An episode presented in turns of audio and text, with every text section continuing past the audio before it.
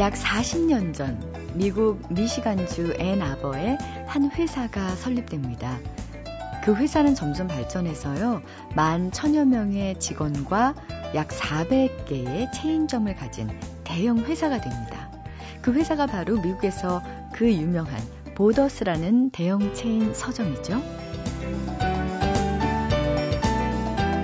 그런데 얼마 전에 이 대형 서점이 파산했다는 소식이 들리더군요. 어, 한때는 체인점이 1200여 개 이를 정도로 큰 서점이었는데 전자책 등에 밀려서 자금난을 겪으면서 결국 문을 닫게 됐다고 하네요.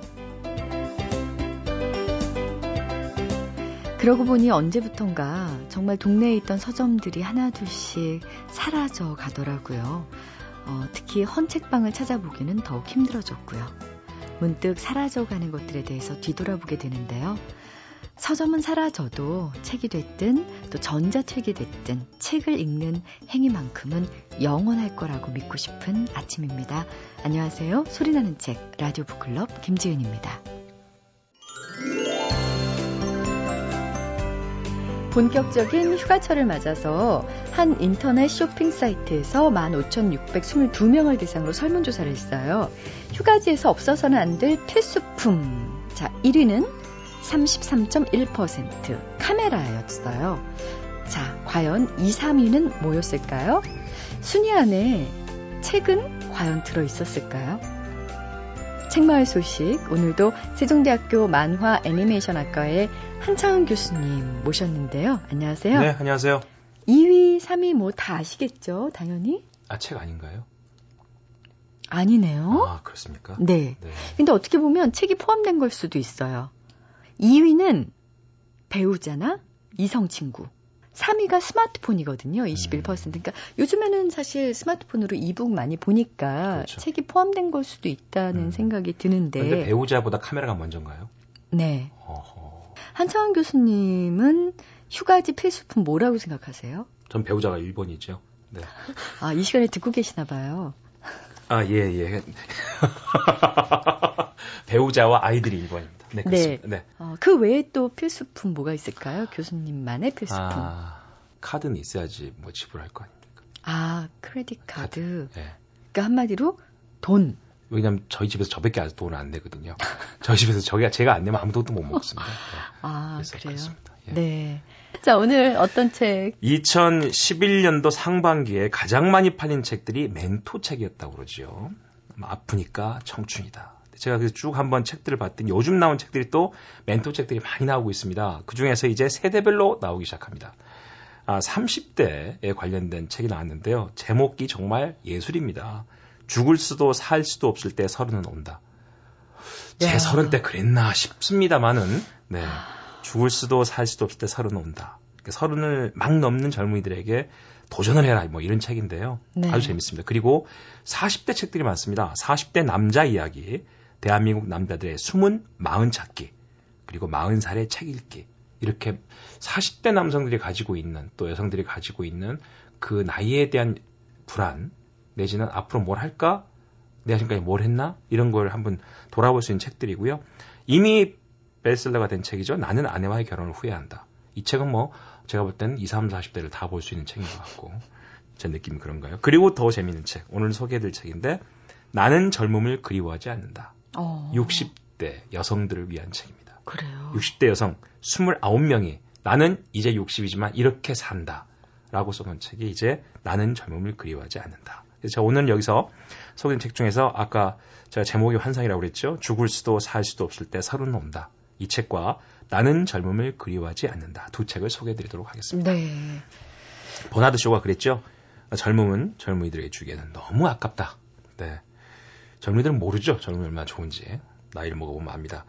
아, 그 사무엘 울만이 청춘이라는 시에서 이렇게 얘기했다고 죽을 수도 살 수도 서른 온다 책에 이렇게 써 있습니다. 청춘이란 인생의 어느 기간이 아니라 마음가짐을 말한다. 씩씩한 의지, 풍부한 상상력, 불타오르는 정열을 가리킨다. 인생이란 깊은 샘의 신선함을 이르는 말이다. 청춘이란 두려움을 물리치는 용기, 아니함을 선호하는 마음을 뿌리치는 모험심을 의미한다. 세월은 피부에 주름살을 늘려가지만 열정을 잃으면 영혼이 주름진다. 음. 이렇게 얘기를 합니다. 네. 맞는 얘기죠. 그러면서 사례가 여러 가지 사례가 나오는데 첫 번째 사례가 2001년 미국 메이저리그 진출 직후에 마이너리그부터 시작한 추신수 선수 이야기가 나옵니다. 시작은 고등학교 운동장에서 미국 그 프로리그에 스카우터들이 와가지고 공을 원래 투수였대요 추신수 선수가 공을 던지는 걸 보고 아, 니다 한번 쳐봐라 그랬대요. 근데 치는 것마다 홈런이 됐답니다. 넌 타자다. 추신수 선수가 저는 투수입니다. 아니 넌 타자다. 그리고 2001년도에 미국에 가서 마이너리그로 8년을 보낸 다음에 2009년도에 우리가 추신수라는 이름을 알게 됩니다. 아, 8년이나요? 예, 추신수라는 선수가 나오기 전까지 8년에는 마이너리그가 있습니다. 그걸 우리 모르고 지금의 추신수만 보고 있는 거죠. 젊음이 그런 거란 이야기를 하고 있습니다. 1993년 강호동 씨가 방송계에 뛰어듭니다. 하지만 국민 MC라고 자신의 편한 모습을 보여주게 된 거는 최근에 10년 전이 2004년 이후입니다. 그것도 10년이라는 기간이 있죠. 그래서 이 서른이라는 기간은 우리가 어떻게 보면 그 10년 동안의 자신을 만들어가는 과정이 아니었는가. 20대는 몰라서 지냈지만 이제 알고 지나는 10년이라는 얘기였다라는 설명을 합니다. 청춘 온다는 말 없이 간다는 말 없이 이 목차도 따 제목이 다 예술입니다. 두 번째는 이러지도 저러지도 못한 내 인생을 그들은 청춘이라 말한다. 와, 그렇지 않습니까? 사랑하고 후회하는 게 청춘이다. 바람이 분다. 그래 살아봐야겠다. 뭐 이런 목차로 이루어진 책이 죽을 수도 살 수도 없을 때 서른은 온다는 책입니다. 네, 30대 같으세요. 너무 그렇죠. 네. 공감하고 제가 그렇습니다. 자, 이 책에서도 그런 얘기 합니다. 앞으로 20년 후에 당신은 저지른 일보다는 저지르지 않은 일에 대해 더 후회할 것이다. 요즘 저한테 하고 듣는 얘기 같아요. 이 멘토 책들은 보면요. 20대, 30대, 40대, 60대 이렇게 나눠져 있지만 어느 누가 읽어도 음. 자신 세대에서 충분히 이해할 수 있는 글이 아닌가. 마크 트웨인이 그랬다잖아요. 어, 방금 말한 게 마크 트웨인 얘기입니다. 지금 당장 안전한 항구에서 밧줄을 풀고 항해를 떠나 탐험하고 꿈꾸며 발견해라. 그래서 그런 말도 있지 않습니까?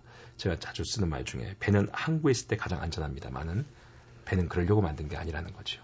30대가 반드시 들어야 될 일들이 아주 잘 설명된 책이 죽을 수도 살 수도 없을 때 서른 온다라는 책이었습니다. 이어서 나는 젊음을 그리워하지 않는다.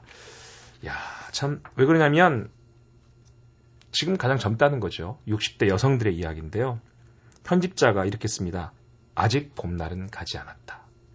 찰스 핸디라는 분이 썼는데, 그분이 이 29명의 60대 여성들의 공통된 삶이 있다. 여섯 가지를 정리해 놨습니다. 일곱 가지를 정리해 놨는데요. 첫째, 그 동시대 남성들과의 삶과는 판이하게 다르다는 겁니다. 왜냐하면 지금 60대 여성들은 남편의 경력을 축으로 시작했대요. 대개 전업주가 많았기 때문에 남편이 뭘 했냐에 따라서 아. 자기 삶이 바뀌었다는 거죠. 그리고 60대가 되면 남편이 은퇴를 하잖아요. 그럼 그 축이 없어진 겁니다. 그럼 자신의 축을 만들어야 될 시기가 됐다는 얘기죠. 이게 첫 번째고요. 두 번째는 여성의 삶이 변하고 있다는 것을 이제 알기 시작했대요. 여성이 세상을 바꾸고 있다는 것을 이제야 아 바꿀 수 있구나 라는 자신감을 알게 됐다는 거고 셋째는 은퇴라는 말을 쉽게 꺼내지 않는답니다. 그리고 네 번째는 육체적 변화와 건강 문제에 대해서 초연한 삶을 갖게 된대요. 그 다음에 왜냐하면 나이에 맞는 건강한 아름다움이 있다는 걸 아는 거죠. 굳이 20대, 30대 여성들 보고 와, 나도 그때 이뻤는데가 아니라 60대 여성이 가질 수 있는 아름다움을 본인이 이해하게 됐다는 거고 다섯 번째는 주위에 죽음과 이별을 많이 만난다는 겁니다. 남편의 죽음, 자식의 죽음, 친구들과 이별. 여섯 번째는 행복에 대한 자신의 생각을 갖게 된다는 거고 마지막 일곱 번째는 이렇게 얘기합니다. 60이 되면 남자들은 더 이상 여자 인생의 중심이 되지 못한다. 자신의 인생의 중심을 잡아라. 뭐 이렇게 이야기를 합니다. 네. 교수님도 마음의 준비는 되셨습니까? 늘 준비하고 있습니다. 네. 그래서 잘하려고 하고 있습니다.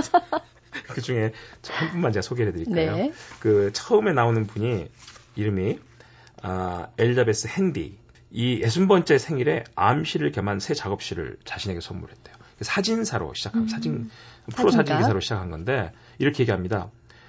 아, 60이 되니까 나도 60이라는 거에 놀랬대요.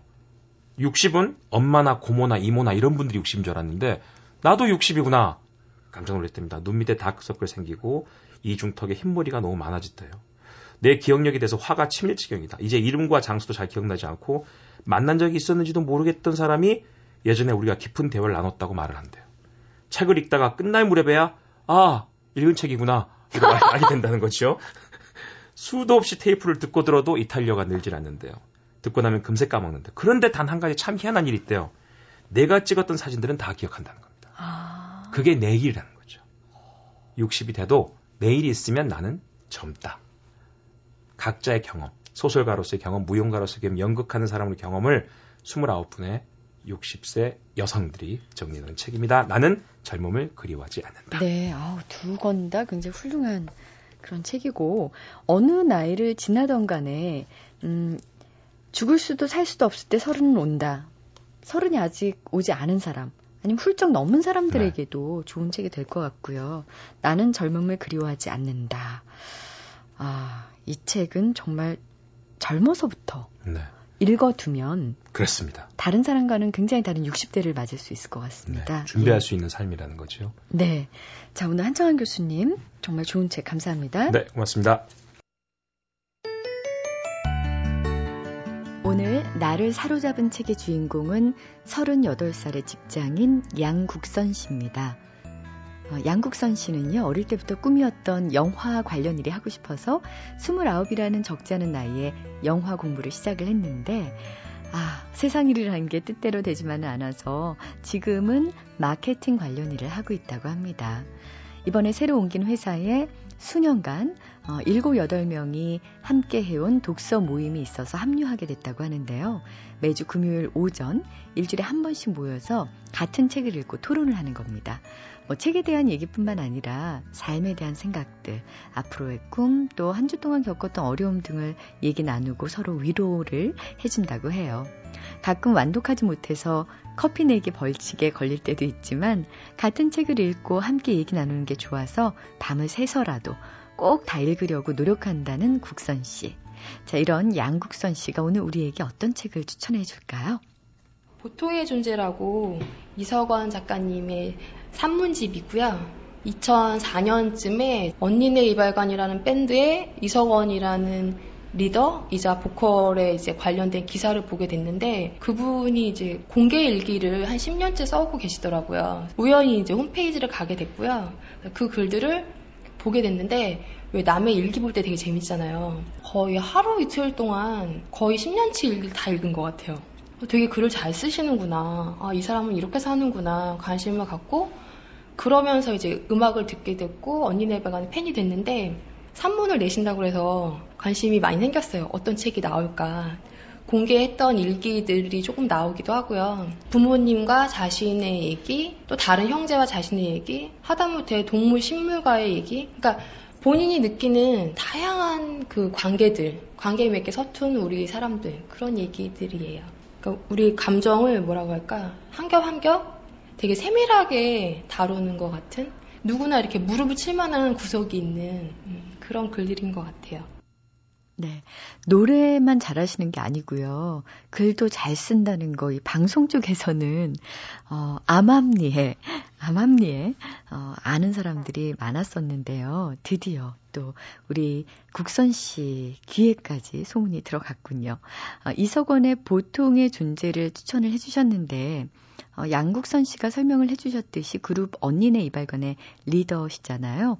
이 책은 이석원 씨가 38이 되던 어느 날 사랑과 건강을 한꺼번에 잃고 삶의 의미를 다시 생각하기 시작하면서 자신의 일상을 기록한 책인데요.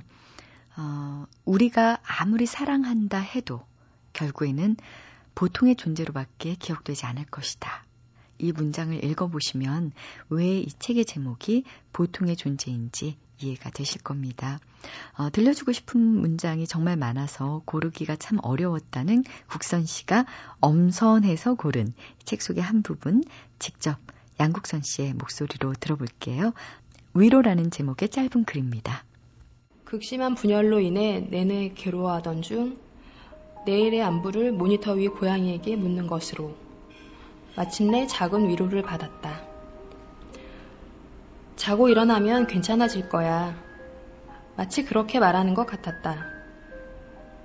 고양이도 해주는 위로를 왜 사람은 못 해주는 걸까?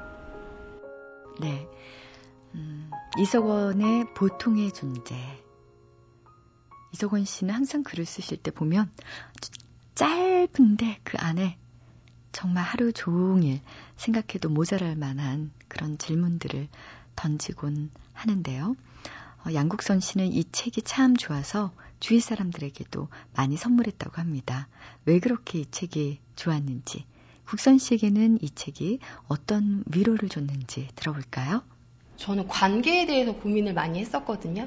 나이를 먹으면서 가족과의 관계, 부모님과의 관계, 친구들, 하다못해 동물과에도 관계가 있잖아요. 그런 관계에 대한 고민을 많이 하고 잘 하려고 노력하는 편이거든요.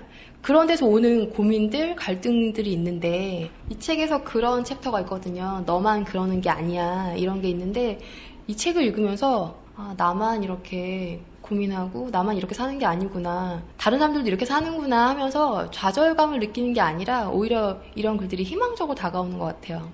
이 책을 읽고 나서 누구나 특별한 존재가 되길 원하는데 그냥 보통의 존재라는 걸 깨닫게 되고 그 순간이 어떻게 보면 되게 잔인하면서도 음, 처절한 시간이 될 수도 있는데 내 존재에 대해서 좀 더 고민하게 되고 내가 좋아하는 걸 찾다 보니까 새로운 일도 찾게 된 것 같고요.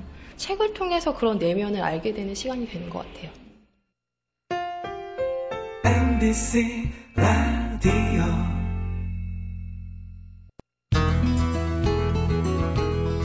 내 시는 사람의 편에 서 있을 것이다. 사람의 손길이 닿을수록 윤기 나는 것이 시이기 때문이다. 2011년 7월 박형준 사람의 손길이 많이 닿아설까요? 발표하는 시마다 더욱더 윤기가 나는 사람의 편에 있는 시인 어, 시집 생각날 때마다 울었다의 저자 박형준 시인 모셨습니다. 안녕하세요. 네, 안녕하세요. 음, 저희 라디오 북클럽 특히 김지은의 북카페에 어, 초대 되신 분들 중에 소설 쓰시는 분들도 있고 시 하시는 분들도 있고 산문 쓰시는 분들도 있는데 왜 그런지 저는 시인을 소개할 때마다 굉장히 경건하게 소개하는 버릇이 있어요. 왜 그런지 모르겠는데요. 시에 대한 생각이 남달라서 그런지 보통 사람들은 시에 대해서 어떻게 생각할지 궁금하지 않으세요? 예, 사실 많이 궁금한데요. 어떻게 보면 시인보다 보통 사람들의 마음이 더 아름답다고 생각합니다. 어, 왜 그런 거 하니요? 만약 사람들의 마음이 아름답지 않다면 그걸 옮겨 적을 수 있는 시도 결코 아름다울 수가 없다고 생각합니다. 그래서 아마 우리나라에 좋은 시들이 많이 써질 수 있다면 그거는 김지훈 아나운서처럼 그런 정말 아름다운 사람들이 많아서 저는 그렇다고 생각합니다. 제가 좀 더 마음이 아름다웠다면 더 많은 시들이 나왔을 텐데 굉장히 죄책감이 느껴지는. 아, 언제부터 시를 쓰셨는지요? 예, 저는 이제 시를 쓴 거는 이제 한 스무 살, 열아홉, 스무 살 무렵인데요. 사실 이제 고등학교 때, 저 고등학교 때 문예반 활동을 하면서 어, 처음에는 시가 뭔지 몰랐습니다. 그러니까 시는 좀 나보다는 좀 특별한 사람들이 쓰는 거 아닌가. 그러니까 좀 뭔가 높고 그런 고귀한 생각을 갖고 있는 사람들이 쓰는 게 시가 아닐까 이런 생각을 했는데 그 문예반 활동을 하면서 하나 느낀 거는요. 아, 시는 자기의 얘기를 하면 되는 거로구나. 그러니까 시는 어디 먼데 있는 것이 아니라 내 안에서 그리고 가까이는 내 주변에서부터 시작되는구나. 이런 걸 알기 시작하면서 나도 시를 쓸 수 있겠다 이런 생각이 들어서 그때부터 시를 썼습니다. 예. 저희 프로그램에 출연했던 소설가들 중에는 이런 얘기 하시는 분들이 있었거든요. 이번 생애에서는 예. 시를 못 쓰고 가게 됐습니다. 음. 시는 그만큼 음. 어렵고 도달하기 어려운 장르입니다. 이렇게 음. 얘기하시는 분들을 많이 뵀는데 만약에 박형준 시인께서 이렇게 얘기를 하신다면 타고 나셨다 뭐 이런 얘기로밖에 아, 해석을 전혀 아닙니다. 전혀 아닙니다. 어, 그러니까 벽돌 하나를 보고 예.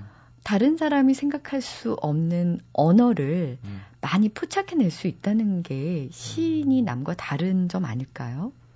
음, 그러니까 이제 시인에게 언어는 그야말로 그냥 하나의 사물인 것 같다는 생각이 들어요. 뭐 사르트르도 그런 비슷한 말을 했습니다만은 그러니까 언어 자체가 하나의 그 어렸을 때 보는 만약에 어떤 풍경을 봤다면 예를 들어 햇빛을 봤다면 어, 시인한테는 햇빛이 그야말로 사물로서의 햇빛인 거죠. 그러니까 언어가 사물로 다가오니까 그 언어를 가지고 어 글을 쓰는 것이 어떻게 보면 쉽게 얘기하면 어렸을 때 뭐 그 동네 산 돌아다니거나 들판 돌아다니는 그런 행위랑 다르지 않은 음, 그런 거라고 저는 생각합니다. 네. 아, 말씀을 나누면 나눌수록, 아, 시인과 보통 사람은 다르구나, 이런 생각을 점점 하게 되는데요. 아, 1991년 신춘문예로 등단한 시가 가구의 힘이잖아요. 예. 음, 여기 처음 일부만 잠깐 낭송을 해드린다면, 얼마 전에 졸부가 된 사람이 있다. 그 사람은 나의 외삼촌이다. 나는 그 집에 여러 번 초대받았지만, 그때마다 이유를 만들어 한 번도 가지 않았다. 이 뒤에도 굉장히 재미있는 예. 식구절이 많은데요. 졸부가 된 분을 나의 외삼촌이라고 이제 밝히셨는데요. 소설에서는 항상 이제 마지막에 이렇게 얘기하잖아요. 등장 인물은 실존 인물과 일치하지 않습니다. 예. 그런데 여기서는 예. 어, 실존 인물인 것 같더라고요. 어, 사실 실존 인물 아닙니다. 그래요? 예, 저 시적 허용인데요. 사실은 조금 얘기를 길게 하자면 사연이 좀 있는 시입니다. 그 제가 이제 군대 제대하고 어 신춘문예 준비하고 있었을 텐데요. 그 되게 엄마가 밖에 나가서 친구들을 만나면 그 친구 아들 자랑을 많이 하잖아요. 그래서 어머님께서 어디를 가셨다 오셨는데 음, 친구 자랑은 친구 아들 자랑을 하면서 저는 이제 신춘문예 준비하느라고 밤에는 자고 아 저 밤에는 시 쓰고 뭐 거의 낮에는 뭐 서너 시까지 자고 그러니 얼마나 한심하셨겠어요. 남들이 보면 예. 저 무직자의 예. 페인에 가까운 그렇죠. 그래서 그 그러면서 어머니가 이제 부엌에서 거실에서 저 고구마 순을 이렇게 다듬으시면서 말씀을 계속 하시더라고요. 근데 제가 시를 쓰긴 하지만 그 얘기를 그래도 어머니 말씀 어느 정도 들어야 될 것 같아서 방문을 조금 열어놨습니다. 그랬더니 그 방문 열려져 있는 방문으로 어머니 말씀이 계속 들리길래 그 말씀을 들으면서 제가 그때 굉장히 신춘문에 당선하려고 야심을 가지고 썼던 시가 있거든요. 그 시의 여백에 그냥 낙서처럼 적어간 시입니다. 근데 그, 그 시가 이제 우연히 당선이 됐고요. 그리고 사실 그저 외삼촌은 굉장히 저 착실하신 농부세요. 교회에서 장로님도 하셨고요. 그래서 외삼촌이라고 하는 것은 아마도 좀 그렇게 얘기하는 것이 좀 더 독자들한테 아니면 읽는 사람들한테 좀 더 호소력이 있지 않을까 그런 생각이 들었고요. 조금만 더 얘기하자면 역시 시는 억지로 막 쓰려고 해서 되는 게 아니라 이렇게 사람하고 사물들이 도와주었을 때 그 어떤 그 내가 쓰려고 하는 마음과 다른 어떤 존재들이 같이 이렇게 어울려졌을 때 자연스럽게 어, 배워 나오는 것 같다는 생각이 들었습니다. 네. 음, 이 가구의 힘이라는 시를 그 농사 짓는 착실한 외삼촌은 읽어보셨나요? 네, 읽어보셨습니다. 그래서 처음에는 신춘문예 당선했었, 했다고 했을 때 굉장히 좋아하셨다고 그러는데 이 시를 읽고 좀 실망하셨다고 그러셔, 그러셔가지고 제가 그 참 설명드리기가 참 어려웠던 그런 기억이 있습니다. 이 시적 허용을 왜 하필이면 외삼촌인 나에게 하느냐 예, 그러셨을 것 같은데요. 예. 아, 근데 참 재밌네요. 원래 그 야심을 가지고 신, 예. 신춘문예 목표로 썼던 시가 아니라 예, 그 구석에 예. 이제 여백에 썼던 가구의 힘이 라는 시가 당선이 됐는데 그때 당선이 되고 나서 좀 그 시에 대한 생각이 좀 달라지셨겠어요. 좀 달라진 측면도 있죠. 그러니까 뭐든지 너무 욕심을 부리면 그 안 되는구나. 그리고 어, 그 욕심을 부린 거에 대가를 바라는 것보다 뭔가 욕심을 부렸을 때 그 마음이 가여우면 하늘이 도와주기도 하는구나 그런 생각을 했습니다. 그래서 아, 일단 뭐든지 열심히 하면 그때 그 순간에는 이루어지지 않더라도 아마 다른 쪽에서 보상을 받을 수 있지 않을까 그런 생각도 많이 했습니다. 네. 시집 생각날 때마다 울었다. 음, 보통 시집보다 이번 이제 문학과 지정사에서 나왔는데 예. 특히 여기서 나오는 그 다른 여느 시집보다 훨씬 두꺼워요. 예. 100편의 예. 시를 쓰셨던데요. 기간으로 따진다면 어느 정도나 걸렸나요? 음, 한, 한 6년쯤, 예, 쓴 시들입니다. 그래서. 6년이요. 예. 뭐, 그러니까 한 1년에 한 30편쯤, 2, 30편쯤 시를 쓰는데요. 그래서 그 쓴 시들 중에서 그래도 좀 가려보려고 한 거긴 한데, 제가 이제 100편을 모은 것 중에 하나의 이유는 제 일부가 아버지에 대한 시편들이거든요. 그래서 그 20편의 시를 제외하면 약 80여 편의 시, 가 됩니다. 그래서 이제 그 아버지를 그리워하는 어떤 시편들을 쓰, 쓰다 보니까 다른 시들도 함께 써졌거든요. 그래서 이번 시집은 어떻게 보면 아버지가 돌아가시면서 저에게 시를 쓸 수 있도록 어떤 영감을 준 것 같다는 생각도 많이 했어요. 그래서 음, 좀 편수가 많기도 하고 태작들도 좀 많긴 하지만 그렇게 한번 묶어보는 것도 좋을 것 같다 그런 생각이 들어서 그렇게 했습니다. 네. 음, 총 3부인데 그 중에 가장 먼저 1부가 이제 아버지에 대한 시인데요. 특히 첫 시가 이제 황혼이라는 예. 시 아주 간결한 시지만 가슴을 오랫동안 먹먹하게 만드는 시였는데요. 이 황혼이라는 시를 시집에 처음에 배열하신 음. 이유가 궁금합니다. 음, 아버지 장례식 끝나고 그 사무제 할 때 쓴 시거든요. 그러니까 그때 이제 어떤 황혼을 바라보고 식구들과 이제 아버지 묘지에서 밥을 먹고 그 황혼을 바라보면서 아직도 아버지는 그 저승으로 다 가지 못하고 어쩌면 저 황혼이라고 하는 창호지 를 삐꼭 열고 그 문을 열고 나올 것만 같은 그런 생각이 들었어요. 음, 그 아버지 무덤이 저 시골에 가면 저희 집 밭 위에 있거든요. 거기에는 이제 할머니 묘지도 있고 할아버지 묘지도 있고 그런데 그러니까 거기 붙이신 거예요. 그래서 저 어렸을 때 이제 아버지가 일을 하시거나 그러면 그 밭 언덕에 있는 그, 그 할머니 할아버지 묘지에서 아버지 일하는 모습 바라보고 그랬는데 어, 그런 것들도 생각이 나고 그래서 글씨를 쓰게 됐습니다. 네. 제가 그 읽으면서 눈물이 멈추지 않았던 그런 시가 있었는데요. 어, 여기 나오신 선생님께서 직접 한번 낭독해 주시면 어떨까 싶은데요. 예. 그 아버지를 위한 시 중에 가을밤 귀뚜라미 울음이라는 시.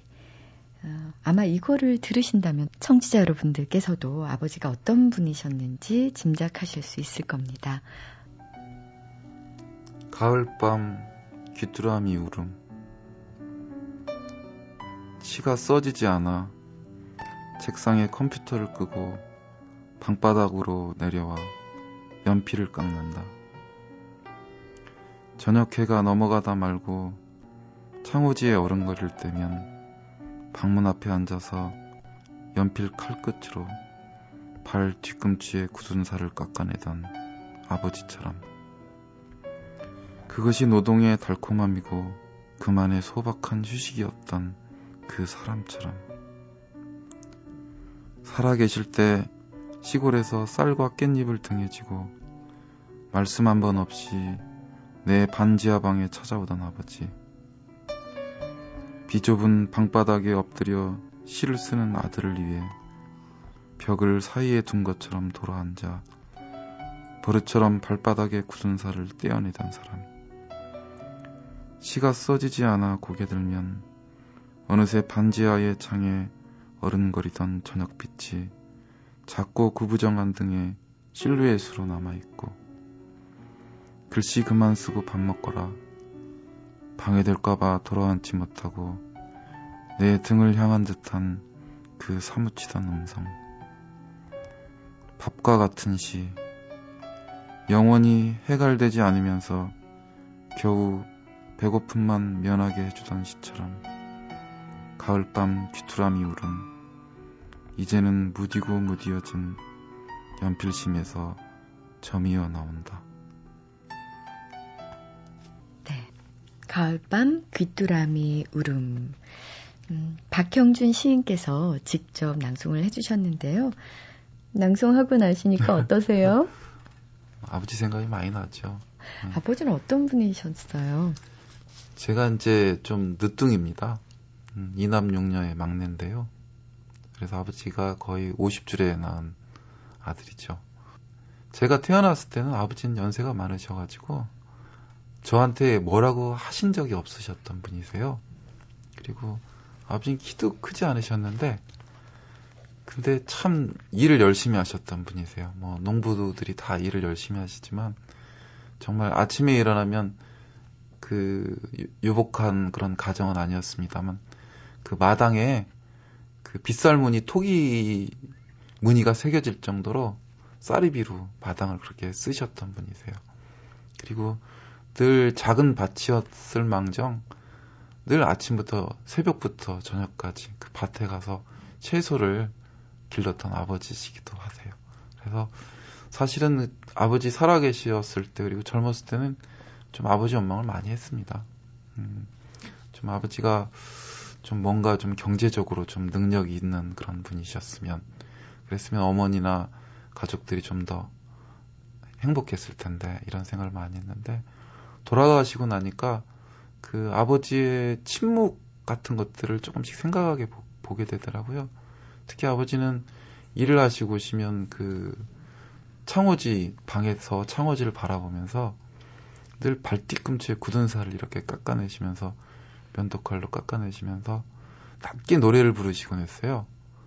그 아버지의 징용을 갔다 오셨거든요. 그래서 일본 노래인데 그 노래가 굉장히 슬픈 노래였습니다. 그게 어렸을 때의 기억에 많이 남아있어요. 그래서 지금도 저물 무렵이면 그 아버지 노랫소리가 이렇게 들리는 것 같기도 하고 그런데 그래서 정말 어떻게 보면 힘들게 열심히 살았지만 또 다른 측면에서 보면 그야말로 사회적으로 보면 어, 그렇게 빛이 나지 않는 그런 존재들. 그게 이제 아버지가 돌아가시고 나니까 그 의미에 대해서 자꾸 생각해 보게 되고 그걸 자꾸 저한테 겹쳐보게 되더라고요. 네, 어, 시 중에 아 이걸 하시면서 시인이 밥을 먹을 수 있구나라는 생각을 했었는데 시 창작 교실이라는 예, 시를 예. 보면서 아, 예. 또 시에 관련된 수업도 하시는구나라는 음. 생각이 들었는데요. 시를 어떤 식으로 가르치시나요? 음, 잘 못 가르치죠. 어, 1차적으로 그 잘 못 가르치는데요. 학생들이 그래도 많이 좋아해주고 그런 측면도 있습니다. 근데 되게 시들을 다 어려워합니다. 그래서 학생들 가르치면서 제가 제일 많이 하는 일은 제일 많이 하고 싶고 또 학생들이 쓰기를 바라는 시는 자기 생활의 바탕을 둔 시를 쓰라고 되도록이면 음, 너의 어떤 위대한 생각은 나중에 그 생활이 쌓여져 나가는 동안에 어느 날 문득 찾아오는 것이지 네가 처음부터 학생들이 위대함을 가지고 시를 쓰려고 그러면 사실은 그거에 짓눌려서 시를 쓰지 못한다. 그러니까 자기 주변에 있는 것들부터 자꾸 사랑하는 연습을 하다 보면 뭐든지 사랑해주면 대가가 따르게 되고 그리고 그 사물에게서 숨겨져 있는 사실은 우리들이 모르는 위대함이 그 안에서 조금씩 아주 천천히 너 자신한테 얘기를 할 거다고. 그러면 그때 그 이야기를 통해서 내 삶도 아름다워질 수 있다라고 하는 하는 어떤 계기를 만날 수 있겠다. 뭐 그런 이야기를 많이 해줍니다. 학생들이 시를 예. 이제 저, 어, 써서 올 거 아니에요. 어떻게 평가해 주시는지요? 음, 학기 초에는 굉장히 냉혹하게 평가를 하고요. 학기 말이 되면 따뜻하게 얘기해 줘요. 그 평가의 기준은요? 음, 뭐 무엇보다도 진실성이죠. 그러니까 어, 아무리 시를 쓰는 사람의 생각이 좋은 것이고 올바른 것이고 그렇다고 하더라도 그것이 언어로 되어 있지 않으면 그건 시가 아니라고 생각하기 때문에 그런 식구절은 가차없이 지워버립니다. 그 서정주 시인이 그런 말을 했거든요. 어, 가장 절실한 이야기는 쉽게 나오지 않는다. 오랫동안 꿀먹은 벙어리처럼 마음속에 그렇게 그런 이야기들이 있어야 된다. 그러다 보면 언젠가 그 진실한 이야기에 합당한 언어의 예물이 조금씩 장만될 것이다. 그런 얘기를 한 적이 있는데 전 그 얘기가 굉장히 맞다고 그렇게 느끼고 있습니다. 네. 본인의 시에 대해서도 그렇게 가차없이 지을 때가 있나요? 저의 시에 대해서는 한없이 너그럽습니다. 그래서 이렇게 100편의 시가 네. 모아진 건가요? 네, 그렇지 않고서는 그렇게 약간 부끄러운 그런 행위를 할 수는 없죠. 읽어보시면 아마 청취자 여러분께서 아, 농담도 참 잘하시는구나 라고 생각하실 겁니다. 박형준 시인의 생각날 때마다 울었다 100편의 시가 담겨져 있는데요. 어, 그 중에서 저희가 마지막으로 어, 시한 편을 더 낭송해 드리길 부탁드리면서 인사를 먼저 나누고요. 네. 그리고 어, 선생님의 시, 표제시죠. 생각날 때마다 울었다 이걸 들으면서 음, 마무리하겠습니다. 오늘 함께 해주셔서 고맙습니다. 예, 좋은 자리에 불러주셔서 감사합니다.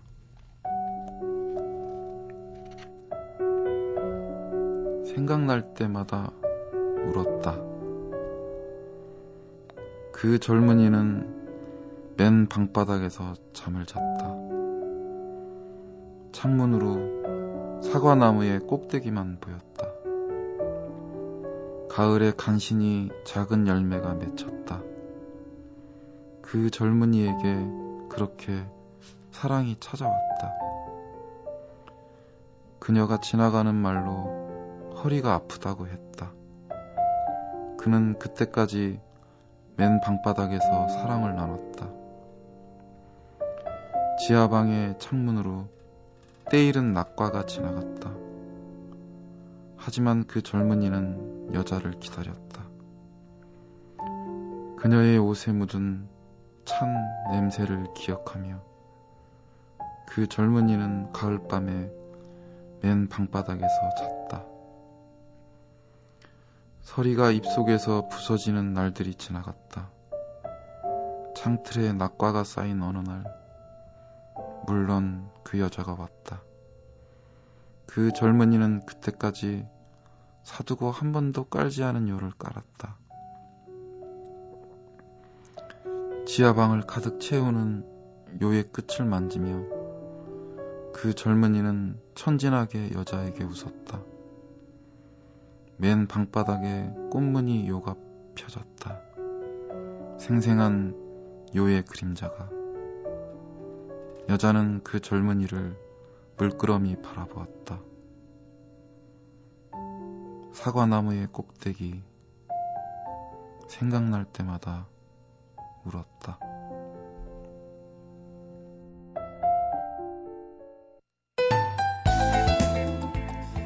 하루는 아내 천홍과 함께 베이징의 왕푸진 거리를 걷고 있다가 갑작스런 광경에 경악하고 말았다. 왁자지껄한 인파 속에서 갑자기 반듯한 복장을 한 노인이 눈물을 쏟으며 맞은편에서 걸어오는 것이었다. 아무 생각 없이 들뜬 사람들 속에서 자신의 불행을 그렇게 솔직하게 표출하는 그의 얼굴에는 두려운 기색이 가득했다. 네, 중국 작가 위하의 산문집 영혼의 식사 중 일부 전해드렸는데요. 자신의 불행을 솔직하게 표출하는 얼굴, 여기에 방점을 좀 찍어봤습니다. 어, 행복한 얼굴은 저절로 막 표현되잖아요. 그런데 불행을 표현하는 데는 참 큰 용기가 필요하지 않을까 싶습니다. 그 용기가 있어야 또 위로를 받을 수도 있겠죠. 지금까지 소리나는 책 라디오 북클럽 아나운서 김지은이었습니다.